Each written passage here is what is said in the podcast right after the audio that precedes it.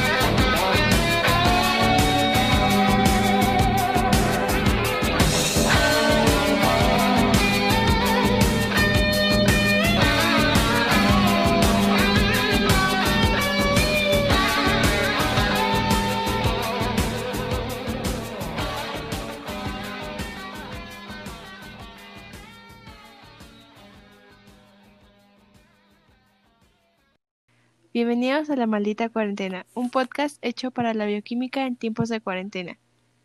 Eh, estamos muy emocionadas de presentarles este nuevo podcast. Nosotras somos Tiare, Giovanna y Abril y eh, esperemos que les guste mucho. El tema de hoy es el ciclo de Krebs y la bioenergética y algunas de sus enfermedades. Em, el capítulo de hoy lo llamamos Nadie como Krebsito.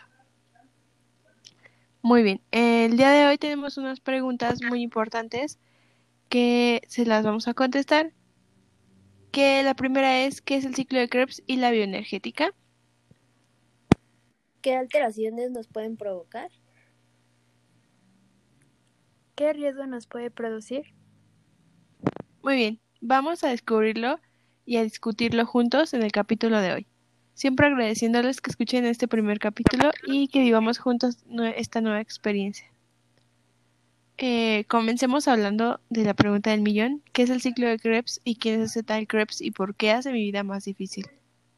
Bueno, pues el ciclo de Krebs o ciclo del ácido cítrico es parte de la ya conocida respiración celular y es uno de los procesos que ocurren en ella, siendo ya famoso por su tan aclamado rap del ciclo de Krebs que quien no ha escuchado en estos últimos años.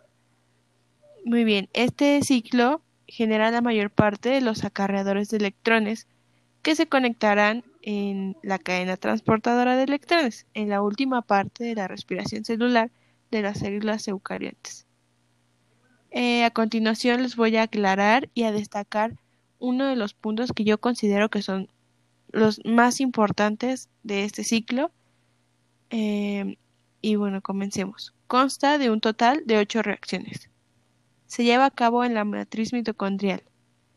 Y este ciclo es un ciclo anfibólico. ¿Qué significa? Eh, es decir, que es cata y anabólico. También necesita de la producción de acetilcoenzima para iniciarse.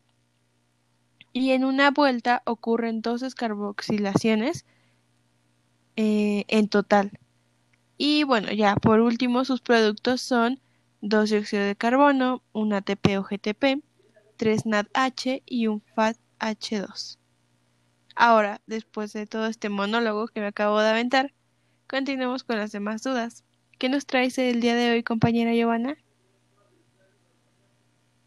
Hola a todos, ese monólogo de entrada sí estuvo muy denso. Estamos muy emocionadas y emocionados de estar todos aquí con ustedes y de poder transmitirles todo este conocimiento de una manera mucho más diversa. Me encanta la idea de poder compartir este espacio con personas tan bonitas e inteligentes. Así que pues pasemos con la siguiente pregunta. ¿Qué es y cómo se come la bioenergética? Pues esto es muy sencillo. La bioenergética es el estudio cuantitativo de las transformaciones de la energía que suceden en los seres vivos y a las cuales están ligadas y siempre obedientes de las leyes de la termodinámica. Qué fascinante, ¿no creen? Y si bien sabemos que todo sistema tiende a evolucionar hacia el equilibrio en donde todas sus propiedades quedan determinadas por factores intrínsecos, temperatura, presión y volumen.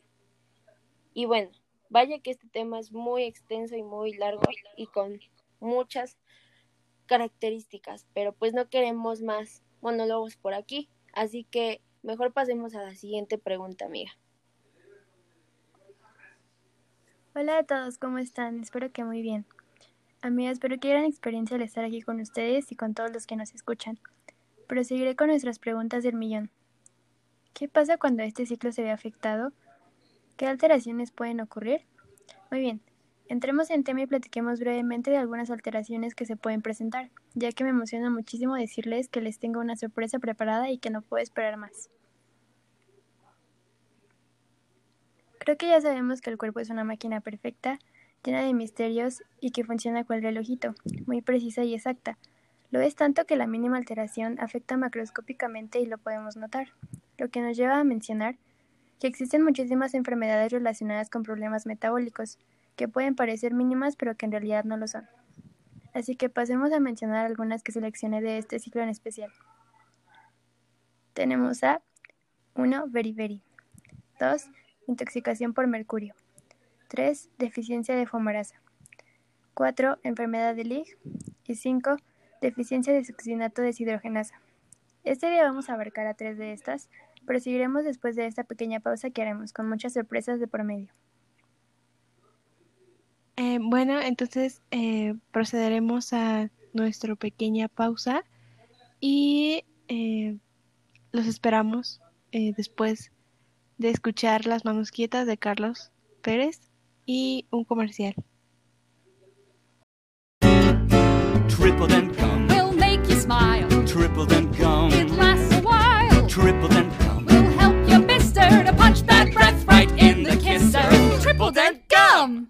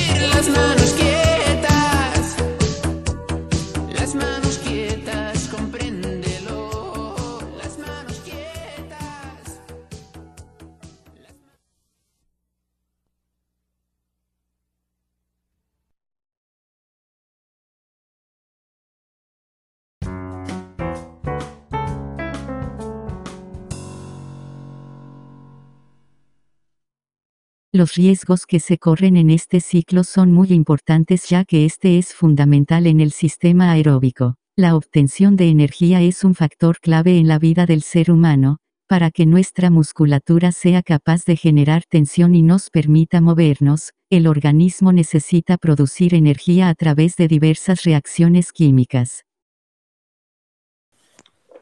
Hola a todos, estamos de regreso a continuación les vamos a presentar a unos amigos muy interesantes. El día de hoy vienen a contarnos acerca de la relación tan estrecha que tienen con el ciclo. Así que démosle la bienvenida a Beri Beri. Hola, muchas gracias por invitarme. Me llamo Beriberi y soy una enfermedad grave que tuvo una alta prevalencia hacia finales del siglo XIX y comienzos del siglo XX, particularmente en personas pobres de Asia, cuyo alimento básico era el arroz. Me presento en diversas formas clínicas. Me debo sobre todo a la carencia de tiamina. Interesante presentación, Beriberi. ¿Puedes contarnos un poco más acerca de ti? Bueno, es que soy algo tímido, pero mi indicador diagnóstico es la baja actividad de la transiopalasa, de los hematíes. Qué interesante. Em, ¿qué nos puedes contar eh, en cuanto a cómo prevenir tu presencia y tus manifestaciones clínicas? Porque eso no lo has mencionado. Ok, bueno, mira, mis tres manifestaciones clínicas son las siguientes. Beriberi húmedo, beriberi seco, beriberi infantil, las cuales me permiten identificar cuando me encuentro presente. Para mi prevención, se debe estimular a las personas a consumir una alimentación variada que contenga cantidades adecuadas de vitamina B.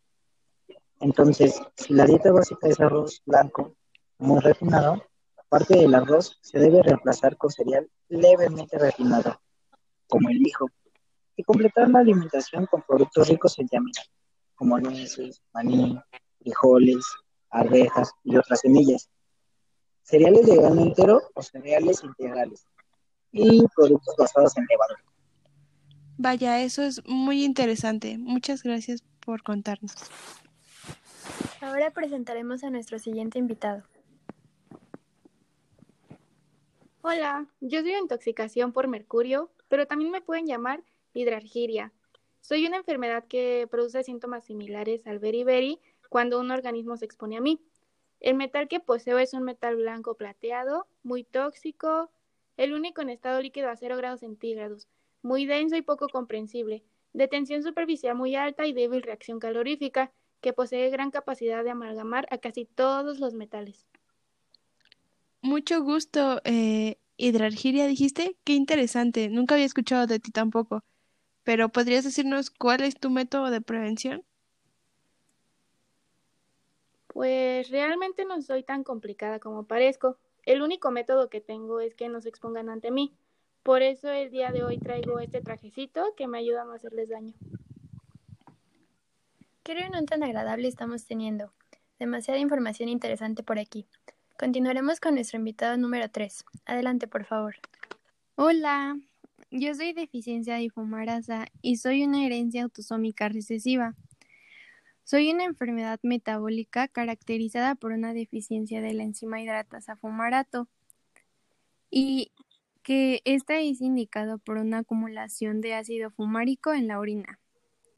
Y puede caus- causarles encefalopatía, retraso mental grave, rasgos faciales inusuales, malformación cerebral y convulsiones epilépticas, debido a una cantidad anormalmente baja de fumarasa en las células. Así que cuídense de mí. Dios mío, bienvenida. ¿Podrías decirnos cuál es tu método de prevención, por favor? Deficiencia de claro. Claro. Pueden evitarme con una dieta rica en carbohidratos, con adición de un suplemento de ácido aspartico y también me pueden evitar al reproducirse con personas que no porten el gen. Excelente, eso es muy interesante. Eh, muchísimas gracias por contarnos. Y bueno, el déficit de enzimas del ciclo de Krebs es raro, lo cual es un reflejo de la importancia de esta vía metabólica para la sobrevivencia. El día de hoy estamos aprendiendo muchas cosas nuevas y muy interesantes. Les dije que tenía sorpresas. Bien, es hora de un pequeño corte y volvemos con más sorpresas. Muchas gracias por estar por aquí, enfermedades.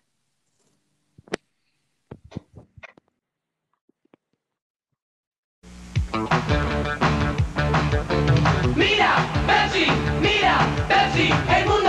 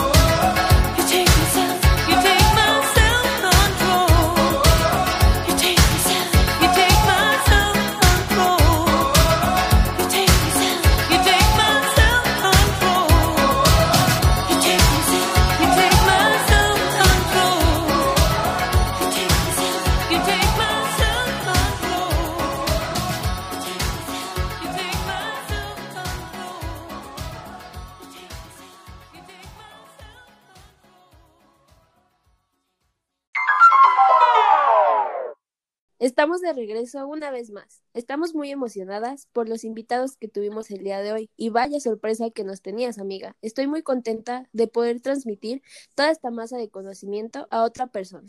Y por supuesto, no quería, no quería quedarme atrás con las sorpresas, por lo que yo también tengo una invitada especial, así que la llamaré por teléfono debido a que es muy temerosa de la pandemia.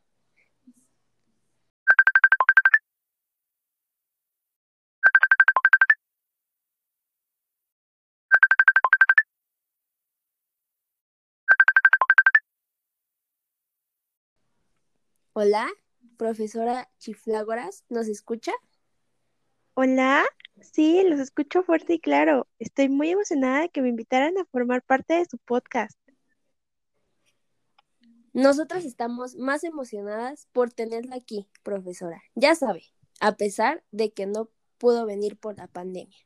Sí, no, no deberían de salir, muchachas. Esta situación es peligrosa y más porque gente como yo, personas mayores, ya saben, somos muy vulnerables. Así es, profesora. Más vale que se quede en casa una gran mente como usted. Ahora, hace unos minutos estuvieron con nosotros las enfermedades metabólicas del ciclo de Krebs. Yo sé que usted es especialista del ciclo y de estas enfermedades. Así que, ¿qué nos puede decir usted acerca de estas enfermedades? Mira, muchacha, este ciclo es cosa seria y las enfermedades suelen ser muy características. Así que comenzaré a hablar. Empezaré por beriberi. El beriberi es un trastorno neurológico y cardiovascular causado por una deficiencia dietética de tiamina o vitamina B1. Espero que sí lo conozcan. La deficiencia del pirofosfato de tiamina origina primariamente trastornos neurológicos debido a que el sistema nervioso depende esencialmente de la glucosa como fuente de combustible. En contraste, la mayoría de los otros tejidos pueden usar mm, grasas como fuente de combustibles, ¿sí me entienden, no? Para el ciclo del ácido cítrico. Em, el producto de la glicólisis aerobia, el piruvato, puede entrar al ciclo de los ácidos tricarboxílicos o ciclo de Krebs. Por si no sabían, también se le puede llamar ciclo de los ácidos tricarboxílicos. Solo eh, a través del complejo de la deshidrogenasa pirúvica que lo convierte en acetilcoenzima A. Ahora, espero que ya les haya quedado un poco más claro esto del beriberi. Ahora les hablaré de la intoxicación por mercurio. La intoxicación con mercurio o arsénico produce síntomas similares al beriberi cuando un organismo se expone a estas sustancias tóxicas. Mm, ambos elementos tienen eh, una alta afinidad por los grupos sulfidrilos cercanos, como aquellos en los grupos de hidrolipoil reducidos del componente de, hidro, deshidrogenasa del complejo de piruvato deshidrogenasa. Em, la unión de estos elementos a grupos dihidrolipoilos inhibe el complejo y lleva a patologías del sistema nervioso central. Esto es muy, muy grave, mis niñas, y produce efectos dámicos. Bueno, espero también aclarar eh, todas sus dudas acerca de la intoxicación por mercurio. Y por último, eh, les voy a hablar de la deficiencia de fumarasa. Pues esta deficiencia causa encelopatía, un retraso mental grave, rasgos faciales inusuales, malformación cerebral y convulsiones epilépticas eh, debido a una cantidad anormalmente baja de la fumarasa en las células. Eh, puede presentarse inicialmente con polidram, polidramnios em, en la ecografía prenatal, o sea que la podemos detectar desde los recién nacidos. Y estos recién nacidos que se encuentran afectados pueden mostrar signos eh, inespecíficos de la mala alimentación y la hipotonia. Eh, los hallazgos de laboratorio en los recién nacidos em, pueden indicar policitemia o leucopenia o neutropenia.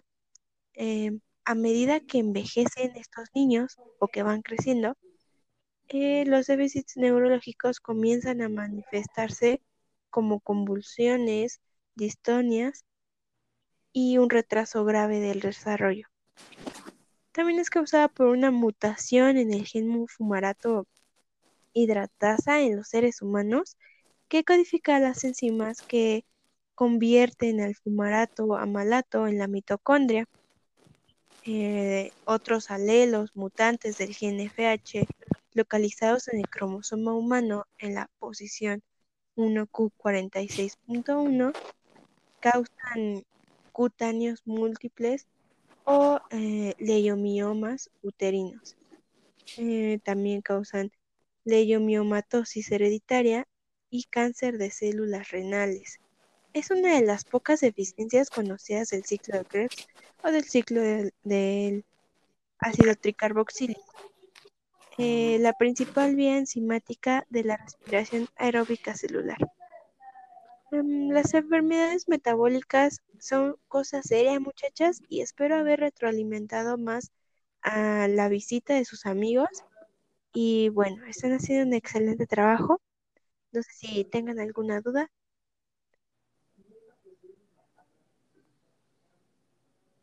Profesora, lo que acaba de aportarnos es sumamente importante porque yo tenía algunas dudas aún, pero gracias a usted todo está cristalino. Agradecemos mucho su asistencia. Bueno, este tema contiene mucha información y nos podríamos llevar días hablando. Yo creo que es muy importante conocer todo lo que nos puede ayudar a nuestra salud y saber cómo funciona nuestro cuerpo para estas situaciones. Exactamente, es de suma importancia conocer y sobre todo cuidarnos, porque nadie está exento a presentar algo así. Y nadie mejor que nos expliquen estos temas que especialistas y científicos que ya tienen muy bien estudiado el tema. Pienso igual que ustedes, compañeras. Eh, creo que cada día nos vamos actualizando y van desarrollándose nuevas enfermedades y varias cosas que nos perjudican a la salud. Y qué mejor que apoyar a las personas que se dedican a estudiarlo y darnos un mejor conocimiento para prevenirlas. Por eso estamos agradecidas por las maravillosas invitaciones que tuvimos el día de hoy, eh, que nos satisfacen y aportan a lo mejor eh, mucho más conocimiento a la sociedad científica. Muchas gracias compañeras por haber tenido estas maravillosas visitas en este capítulo. Así es, concuerdo completamente con ustedes. ¿Algo más que nos quisieran aportar para finalizar? Pues creo que eh, nuestros invitados, eh, bueno, creo que para empezar, la profesora Chiflagoras ya se fue, pero em, creo que las enfermedades pueden decir algo aún, entonces vamos a escucharlas. Muchas gracias a ustedes por esta invitación y permitirnos explicarles las consecuencias de un mal cuidado. Simplemente mi aportación es que siempre estén al pendiente de cualquiera de nosotros, ya que podemos ser muy agresivos en sus cuerpos y podemos causar malas secuelas o incluso su muerte. Pero descuiden, que eso es lo que menos queremos. Es por eso que les aconsejamos las prevenciones. De mi parte, igual como mi compañero, cuídense y estudien mucho bioquímica para que conozcan y puedan entender los daños y beneficios en su cuerpo y vida diaria. De igual manera, muchas gracias por esta invitación y un placer venir de nuevo con más temas y actualizaciones. Muy de acuerdo con mis compañeros, y no quiero ser repetitivo, simplemente agrade- agradeciéndoles la, la invitación a este gran podcast informativo. Muchas gracias a ustedes y claro que esperamos otro encuentro con ustedes.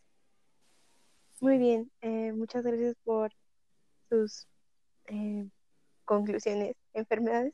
Y sin más que decir, se agradece al público que nos escucha y nos está escuchando en los nuevos episodios que tendremos. Hasta la próxima.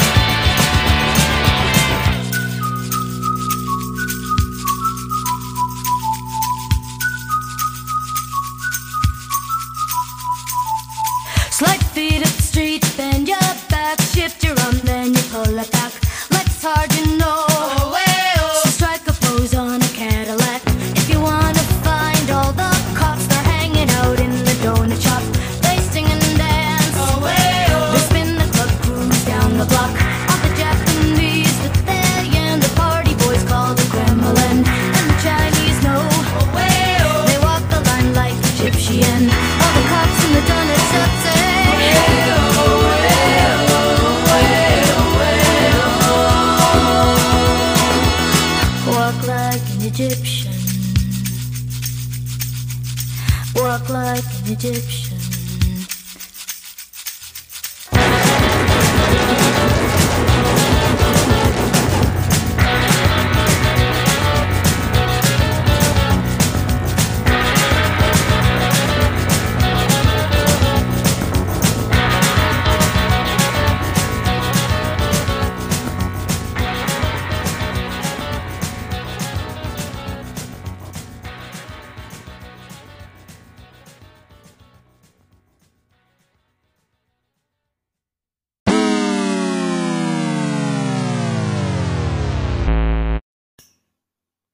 ¡Hey! Qué bueno que aún te encuentro aquí. Recuerda que si te gustó el capítulo de hoy, puedes darle manita arriba y compartir. De esta manera nos podrás seguir apoyando para continuar con este proyecto. Te veremos en el próximo capítulo con más información en La maldita cuarentena. Hasta pronto.